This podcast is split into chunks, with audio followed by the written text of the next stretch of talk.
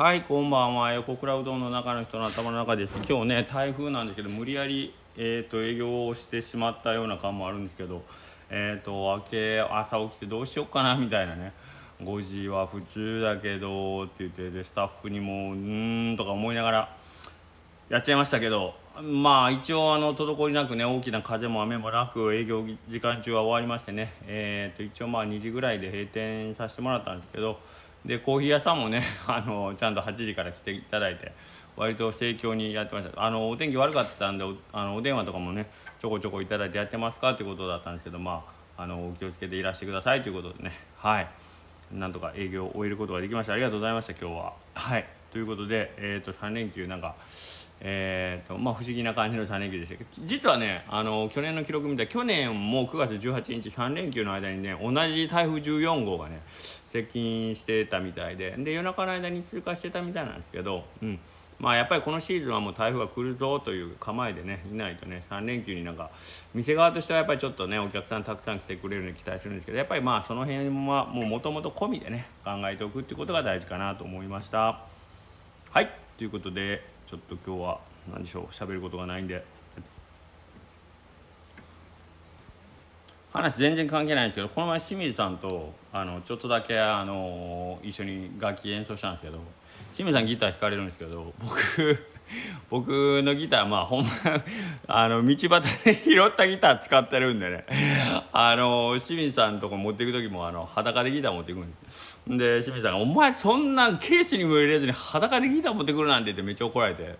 ほんでギターを渡したら渡したで「横倉このギターボロボロ めちゃくちゃ弾きにくい」っつってね。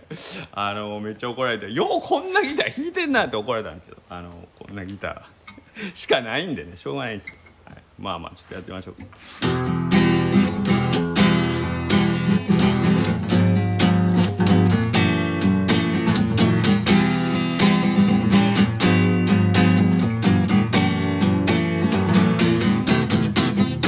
赤なバラはあいつの唇優しく抱きしめて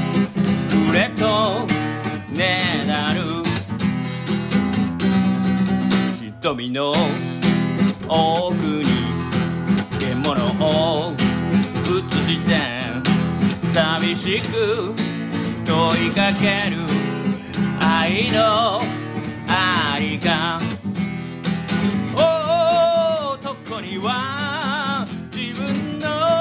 世界がある。例えるなら空をかける。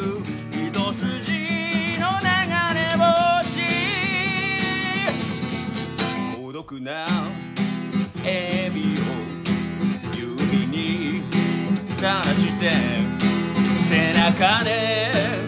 泣いてる男の美学。